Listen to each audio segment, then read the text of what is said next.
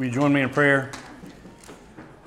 God, we're thankful for this morning, for your word, for the encouragement of the words that we sang, uh, and for the praise that it reflects to you. You are worthy.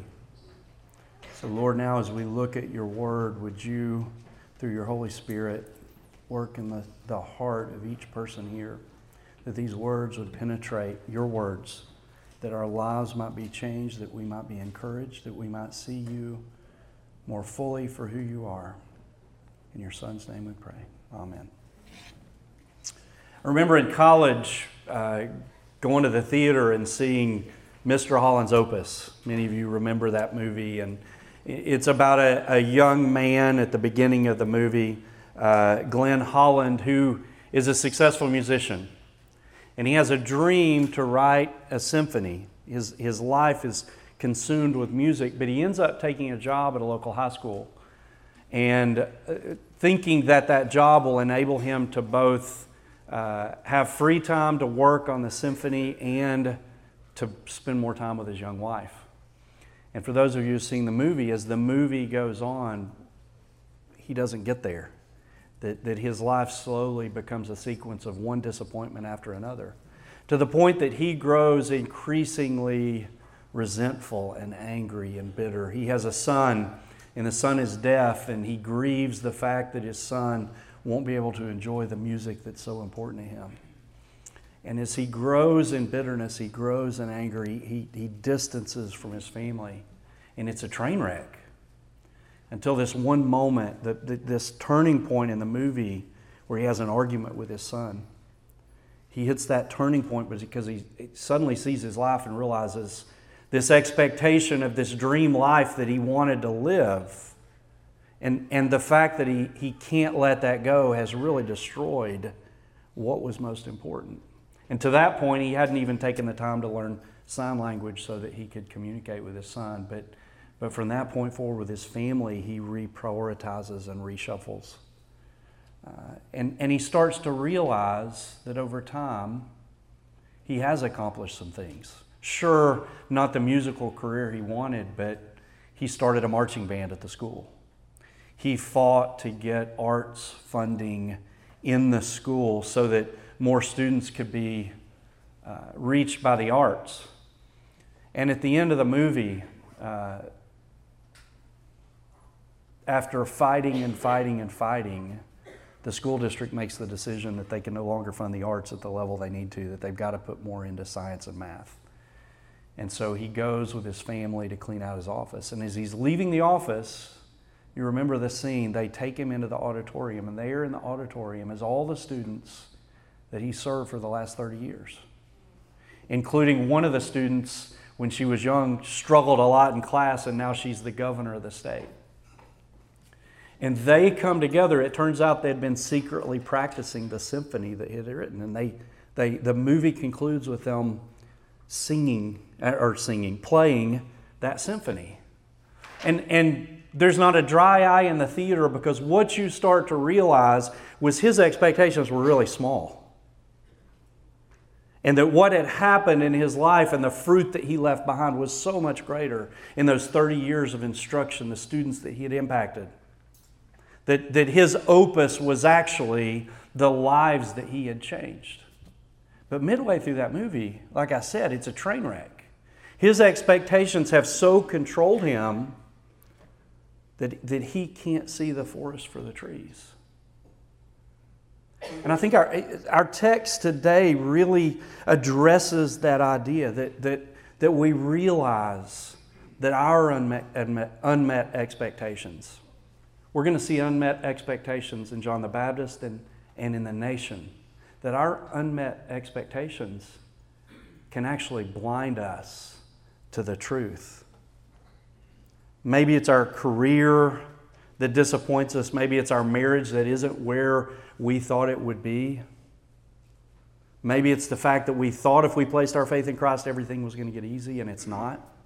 But our expectations can blind us. And so as we look at our text today, I, I, want you to notice that the big idea is Jesus is going to address John the Baptist and the Jews, and, and he's going to point out how their expectations have blinded them from, from the reality of what he actually brings. They've blinded them to the reality that Jesus is the Messiah. So we're going to start in chapter 11 and verse 1. It says, When Jesus had finished instructing the 12 disciples, he went on from there to teach and preach in their cities. Uh, in this text, Jesus, um, this statement he gives in 11.1 is actually a closing to the previous section. You know, Matthew is written in five uh, narrative and discourse sessions. We get a story, and then Jesus teaches, and that happens five times. So we're coming out of chapter 10, which is the missionary discourses. Jesus is sending the disciples out. And 11.1 is actually a clothing, closing to that story. We'll see this, this same phrase repeated five times. And in verse 1, we see him close that out. And so as we begin to look at this third section, this third section, beginning in chapter 11, is actually a turning point for the whole gospel. That, that to this point in the earlier chapters, we've seen Jesus' ministry marked by a pretty high level of success. But what we start to see is a shadow fall in chapter 11 as we start to see growing opposition, growing resistance. All of his activities in chapters 5 through 10 have caused several reactions that, that we've seen belief, we've seen understanding, and we've begun to see outright rejection. And over the next three chapters, chapters 10 to 13, we're going to actually look at the nature of that rejection and what's causing that rejection. First of all, though, we come to John the Baptist and we see John's doubts. In verse 2, it says, Now when John while imprisoned, remember back in chapter 4, we learned that Herod had, had imprisoned John. When John, while in prison, heard the word about Christ, about the works of Christ, word about Jesus was everywhere. He was, he was creating stories. People knew what he was doing. And like I said, to this point, there's largely been a positive response with occasional opposition. But here, even John has doubt. He sent word by his disciples, and they said to Jesus, Are you the expected one? Or should we look for someone else? And I think this is probably because Jesus is not living up to John's expectation of what the Messiah was supposed to be. Remember back in chapter 3 in verse 12, John says, His winnowing fork is in his hand, and he will thoroughly clear his threshing floor. He will gather his wheat into the barn, but he will burn up the chaff with unquenchable fire. John expected judgment. Where's the judgment, Jesus? I think it's important that we understand a little bit about the background of this idea of Messiah as, as, as the Jewish expectation of Messiah turned out to be far different than what Jesus actually brought. That, that if you think about the Jews, they've, they've been enslaved in Egypt, right? They left that slavery of 400 years to go into the promised land to conquer the Canaanites. But then, in their own wickedness, God sent judgment. 722, the Assyrians conquered the northern kingdom. Later in 586, the Babylonians came in and crushed the southern kingdom and carried them out. And so the Jews were subject to the Babylonian captivity. Under Persia, they get to come back into the land, but they're still under Persian control.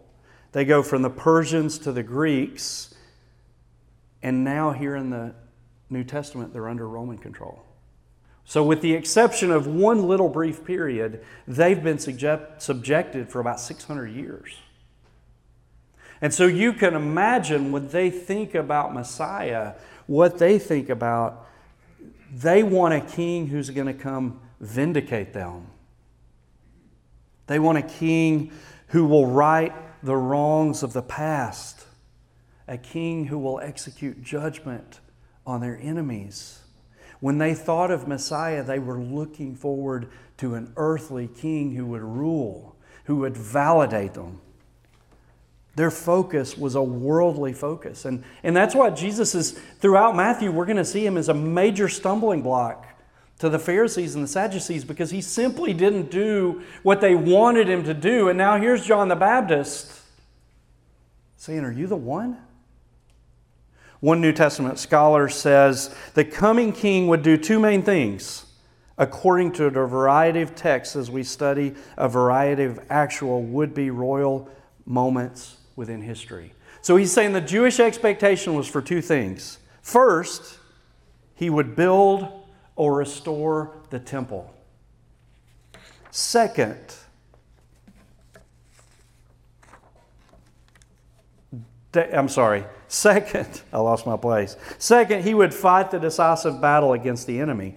David's first act on being anointed was to fight Goliath. His last was to plan the temple. Judas Maccabeus defeated the Syrians and cleansed the temple. Herod defeated the Parthians and rebuilt the temple. Bar, Bar Kokhba, the last would be Messiah of the period, aimed to defeat the Romans and rebuild the temple. He said it's unlikely the followers of a crucified would be Messiah would regard such a person as the true Messiah. Jesus didn't rebuild the temple. He had not only not defeated the Romans, he died at their hands in a matter of failed revolutionary leaders. Jesus isn't living up to the expectations that the Jews had for him. He's got a different program. John, are you the expected one? That's a messianic title. Are you the Messiah? You see, John's message had been primarily about repentance and judgment for those who didn't repent. And here's the thing John was right. His message was right. He just didn't fully understand Jesus' first mission the mission of giving his life. He saw Jesus embracing tax collectors and sinners. He saw Jesus' disciples not honoring the Sabbath, and he, he's confused. His doubts are real. Should I be searching for someone else? And probably a little bit of, hey, why am I in prison? What's going on? If you're the Messiah and I'm your forerunner, why does this look so much different than I expected? False expectations can be dangerous. You know, I think about our, our modern day traveling the world, the, the, the pervasive theology in so many churches around the world is, is some blend of this prosperity gospel, this idea that if I believe in Jesus or if I have enough faith, He takes, takes care of all my problems. But we can do that in our own way as well. You know, in the spiritual realm, false expectations are often created by well meaning people, even preachers who will tell you if you believe in Jesus, I can fix your marriage, he can fix your marriage problems. If you believe in Jesus, all the wrong desires you have, he'll take away. And so when we find the reality of life being different than that, when we struggle with our own sin continually, or when life doesn't meet our expectations, it can be disenchanting. It can, it can cause us to doubt, just like John. To say, God, what are you doing in my life? One pastor said, it's, it's true that God's Word is a solution for all problems, but it's not necessarily a solution for all expectations. That the sovereign God of the universe will do what He will. It's, that's His prerogative. And so John asks because Jesus isn't living ex- up to his expectations. And what's interesting is Jesus doesn't even give him a, a real direct answer. He doesn't satisfy John's curiosity. He says, Jesus answered and said to him, Go and report to John what you hear and see. The blind receive sight, the lame walk, the lepers are cleansed, and the deaf hear. The dead are raised up, and the poor have the gospel preached to them. And blessed is he who does not take offense at me. He simply points to his words and his deeds, which are messianic. Jesus' words to John, he's not, it's not a, a harsh rebuke like he's going to give the Pharisees for their rejection. It, these words are kind, they're loving, they're to be comforting to John. That, that we can draw a comfort in John's doubt and the way Jesus answers his doubt with gentleness. I think that was something growing up. I, I had this idea in my mind that anytime we doubt God's goodness, anytime we doubt our faith being true, that, you know, God's just liable to zap you at that moment. And as I started growing and being around more mature Christians, I realized doubt's a regular part of, of life. That we all struggle from time to time, some more than others, some at more times than others. But God welcomes that. He, he seeks to comfort us. Because we're going to see later in the text, he, he, He's got an answer for those to whom the doubt isn't, isn't a sincere doubt, it's a rejection. But I think to be His child and to have doubt is a, is a normal, rational thing. And I think John the Baptist here in the text, I mean, who is more prominent than John the Baptist at this point? If he's got doubts, and Jesus comes with comforting words. And he even offers him a blessing in verse 6 if he holds fast. Later in the text, Jesus is going to say great things about John. He's going to identify him as a forerunner to the Messiah. He's going to reject the nation for not embracing John's message. He's going to call him the greatest figure so far. So far from shaming John for his doubt, Jesus responds to his doubt, caring and loving. And yet, John sits in prison. Similar to Elijah, as he's pursued and hated by Jezebel and the discouragement he feels after the confrontation at Mount Carmel, there's still idolatry going on after that scene.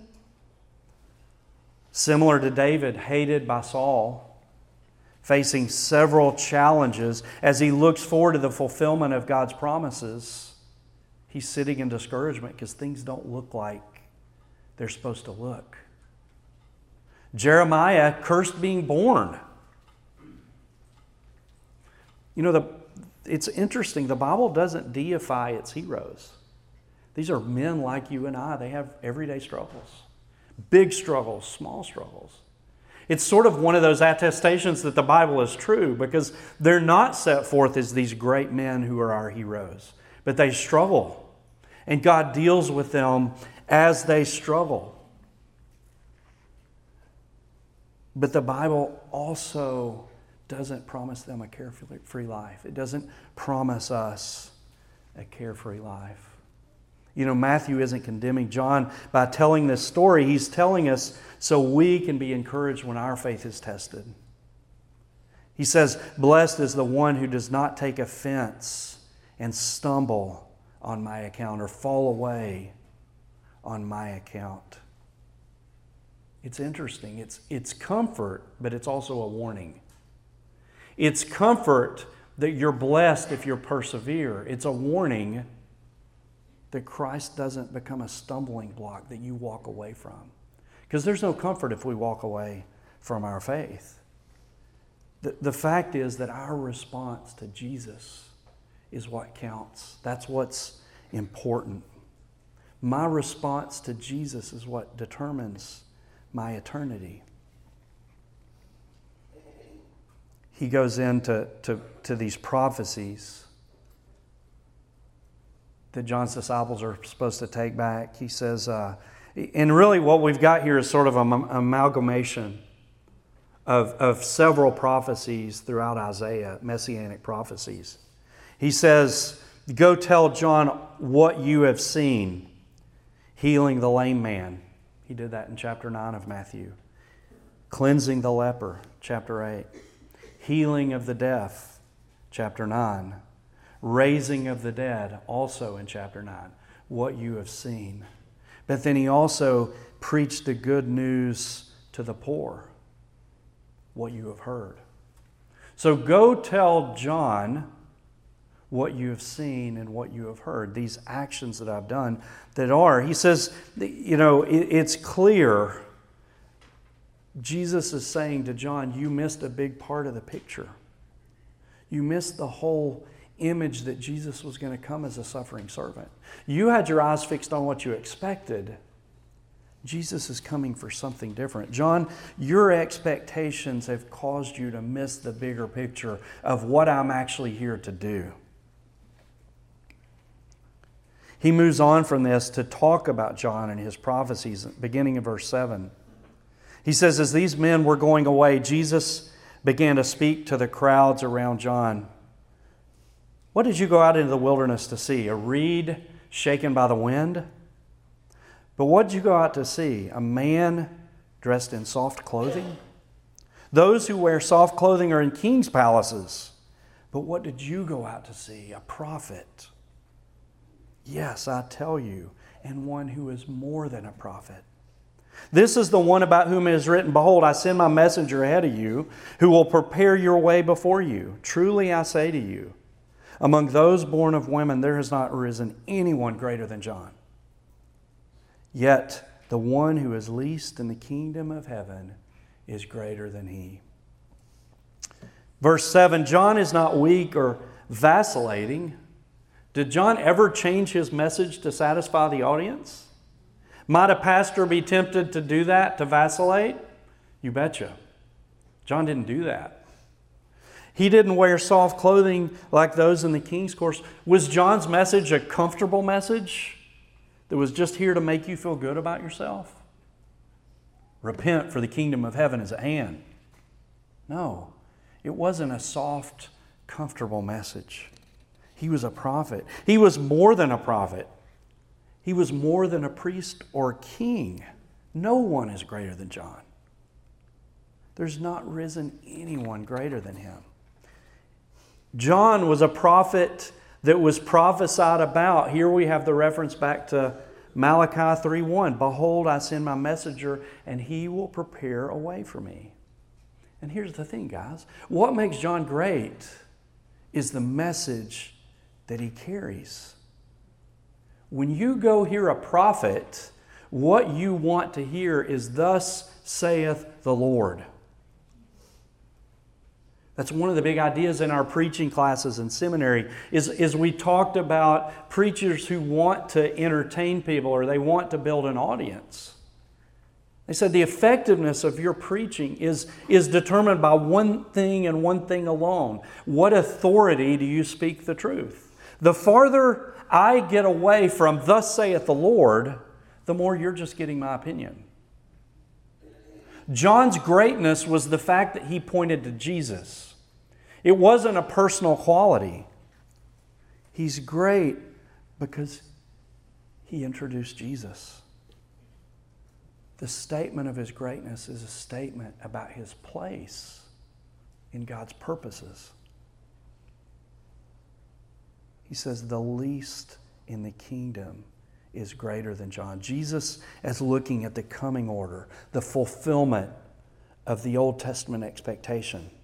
To be least in the new kingdom is to be greater than the one who proclaimed its coming and yet remained outside of it.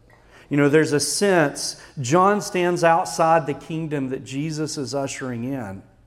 John is the last of the Old Testament generation. He stands outside of it. One commentator said he's the culmination of the Old Covenant and the launching pad for the New Covenant. John is not going to be able to experience being involved in Jesus' ministry and Jesus' coming kingdom. So it's not saying this is a statement on John's salvation, it's talking about his place in God's plan. Verse 12 From the days of John the Baptist until now, the kingdom of heaven suffers violence, and violent men take it by force. For all the prophets and the law prophesied until John. This is a really obscure, difficult passage. Your translations are going to be different here. Uh, But the idea is he suffered violence, has suffered violence, the kingdom has suffered violence and taken it by force. So some see this as a more positive statement, at least in the first half. The NIV, I think, reads, The kingdom of heaven has been forcefully advancing, and forceful men lay hold of it. But in the context of what Jesus has been saying in verse 10, this doesn't seem likely. The, the meaning is most likely captured in the NASB when Jesus is describing as the persecution that comes as part of his mission. That there are opposing forces out there. And John is a chief example. He's a messenger of God carrying the message about the kingdom, and he's imprisoned, and later in verse 14, he's going to be killed. Grant Osborne says, despite many blessings, of the arriving kingdom, John has been arrested by Herod. The Jewish teachers are increasingly opposing Jesus, and people are growing more and more discontent with Jesus' refusal to promote a revolution. Why is Jesus not doing what we thought he would do? They're opposing him. It's violence against the kingdom. It's probably the idea captured in the woe passages in Matthew chapter 23. In the woe passages, one of the woes to the Pharisees, Jesus says, But woe to you, scribes and Pharisees, hypocrites, because you shut off the kingdom of heaven from people. For you don't enter in yourselves They've rejected the kingdom, nor do you allow those who are entering to go in. You're actually an obstacle to other people who want to enter the kingdom. That's violence against the kingdom. He goes on in verse 14 and he says, And if you're willing to accept it, John himself is Elijah who was to come. He who has ears to hear, let him hear. John's message is clear. The choice is yours. You know, there's an already not yet element we have of John that, that on one hand, Jesus is initiating the kingdom, on the other hand, he's not fully fulfilling the kingdom. That, that we live in a time period now where Jesus has come in his first coming and he's initiated the kingdom, but we don't see the full bounty and the full fruit of it. And so the Jewish expectation of the coming of Elijah was based on Malachi 4. Behold, I send you Elijah the prophet before the great and awesome day of the Lord comes, and he will turn the hearts of fathers to their children and the hearts of children to their fathers, lest I come and strike the land with a decree of utter destruction. That there's a coming judgment, to be sure. But Jesus says, He who has ears to ear, let him hear. This is a common refrain to say, listen, think, process, consider what I've just told you. It's a call for more than a superficial understanding. Jesus is the fulfillment of the Jewish expe- of the expectation of the Messiah, and he's here. And the reality is what he brings is so much better than what they ever wanted.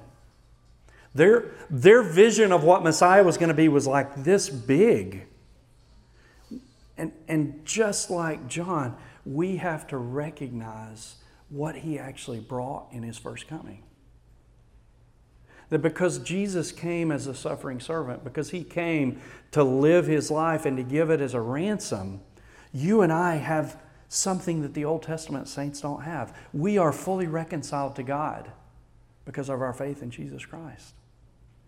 That His Holy Spirit indwells us as believers. We live with God's presence in our life full time.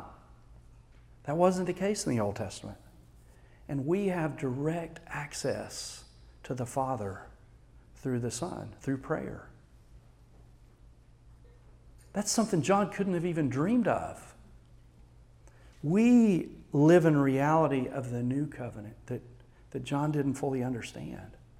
We live with the fruit of the blessings of Jesus' earthly ministry, his first coming. I, am a frequent flyer, or, or, with, with 20 years, I flew a lot. And any of you guys in the room who are frequent flyers, you know that seat selection is everything. And I, one of my early flights 20 years ago, I was, I was crammed in a really awkward seat and I fight claustrophobia, and this happened to be a really long flight. And so since then, I've been, I, I, was always pretty quick to book a flight early so I could get an aisle seat and hopefully an exit row seat. And I was, I was thinking about this text and I was thinking about this Jewish expectation. And I get this image of, of sitting in an airport lounge waiting to depart. And the, and the flight attendant, after, you, after, I've got, after you get an, an exit row seat on the aisle, the, the lady at the counter calls you up and says, Hey, we've got a seat change. And in a momentary flash, you get angry. And you're like, wait a minute, I was in the seat I wanted to be in. How dare you? And you know, you just imagine just blood boiling out the top, about to explode, and being a fit of anger because I had this expectation of an exit row seat. And then the, the lady behind the counter says, Sir, we've upgraded you. And you're like, wow, that was so much better than the exit row. And I think in some ways that's, that's the Jewish expectation of Messiah was like this. Lots of guys set up earthly kingdoms. What Jesus did in his coming is he actually, in, in his coming as a, as a servant who suffered, who, who gave his life as a ransom, is so much better than an earthly kingdom. But their view was so limited they couldn't see. What he accomplished was so much more in his death. It's, it's like the, the ultimate upgrade. But they were too blind to see it. What we have is far better than what the Jews expected. Jesus didn't simply bring military victory, He brought salvation, justification, reconciliation, adoption that we live in relationship with the eternal God of the universe because of what Jesus did. Your view is just too small. And we do the same thing, right? We focus on our current everyday circumstances and we want Jesus to fix this thing. When he says, I have so much more for you. He goes on in verse 16. He says, What shall I compare this generation? Here's the warning. It's like children sitting in the marketplaces who call out to other children and say, We played the flute for you, and you didn't dance. We sang a dirge, and you didn't mourn. For John came neither eating or drinking, and they say he has a demon. The Son of Man came eating and drinking, and they say, Behold, a gluttonous man and a drunkard a friend of tax collectors and sinners. Yet wisdom is vindicated by her deeds. Anytime Jesus says generation, he's using it to describe his contemporary, the entire nation, and it's, and it's in the context of, of wickedness and unbelief, rejection. And so the image he gives here is, is a bunch of kids who are complaining. They're unhappy with any game that's played in front of them. Those of you who have kids can appreciate this, right? It's a summer day and they come and say, I'm bored. And no matter what you tell them, go color in your coloring book. I don't want to do that. Go read. I don't want to do that. Go watch a TV show. I don't want to do that. There's no satisfying. There's just nothing. It's just, it's just a wall. And I think that image is, is sort of what Jesus does here. He, he describes these two games, they're polar opposites. Jesus' game is, is an image of a wedding. John's is a funeral, and both are rejected. Jesus John's ministry is in the wilderness, dressed in camel hair, eating locusts and wild honey, pronouncing judgment. It's like a funeral dirge, it's, it's mourning. Jesus is pictured as a flute, dance, celebrate. You still rejected it. Jesus' game is joy. But the reality is, Jesus' opponents are dissatisfied no matter what. Not only did you not meet our expectations, but whatever it is you came to do, we want nothing to do with that. And what's interesting is they don't logically reject Jesus is the Messiah. You know, there's a part of me when I interact with, with, with people, I'm like, how can you read Isaiah 53 and not repent? This promise of a coming Messiah who would be broken for your sin? It's so clear. But the rejection's not a logical rejection. It's an emotional rejection. And Jesus and John confronted the generation from two opposite approaches. And the generation rejected on both. Jesus is going to be crucified, John's going to be beheaded. You know, in our day, people reject the gospel for all sorts of reasons. And I know we have a tendency uh, that if we could only put forth the right argument, if we could only give a persuasive enough speech, if we could only deal with all their objections to convince them. But the reality is, they reject the gospel because they want to reject the gospel. That the work is an impossible work. And we tend to, even in this sermon, we can tend to overemphasize the fact, well, well, Jesus gave them a reason to reject because he didn't meet their expectations. But this closing, tell it's not a logical rejection. They're not sitting back rationally saying he doesn't check off the boxes. They just hate him. They reject him whole cloth. And I think on a side note, there's, there's an interesting play here as well. I think, I think we can learn something about the approach of Jesus and John here. That, that Jesus is going to minister sort of like a missionary within the culture. That Jesus is going to interact and engage and challenge. John is going to interact more as a critic from outside the culture. And the reality is, both of these models are biblical models for how we do ministry. Some of us minister within the culture, engaging people where they're at. Others of us sit outside with a wisdom and an understanding of what's going on in our culture, and it ain't good. So I think both models are biblical. You know, you think about David's ministry versus Jeremiah's ministry. Both of those ministries are appropriate given different circumstances and different engagements, and you and I may have to play both roles in different relationships. But I think there's something to be said for the way both these guys do ministry. But then in verse 19, the message itself isn't brought into question by the rejection. The fact they question him doesn't make the message any less valid. By the end of the book of Matthew, we're clearly going to see that Jesus is going to validate these claims.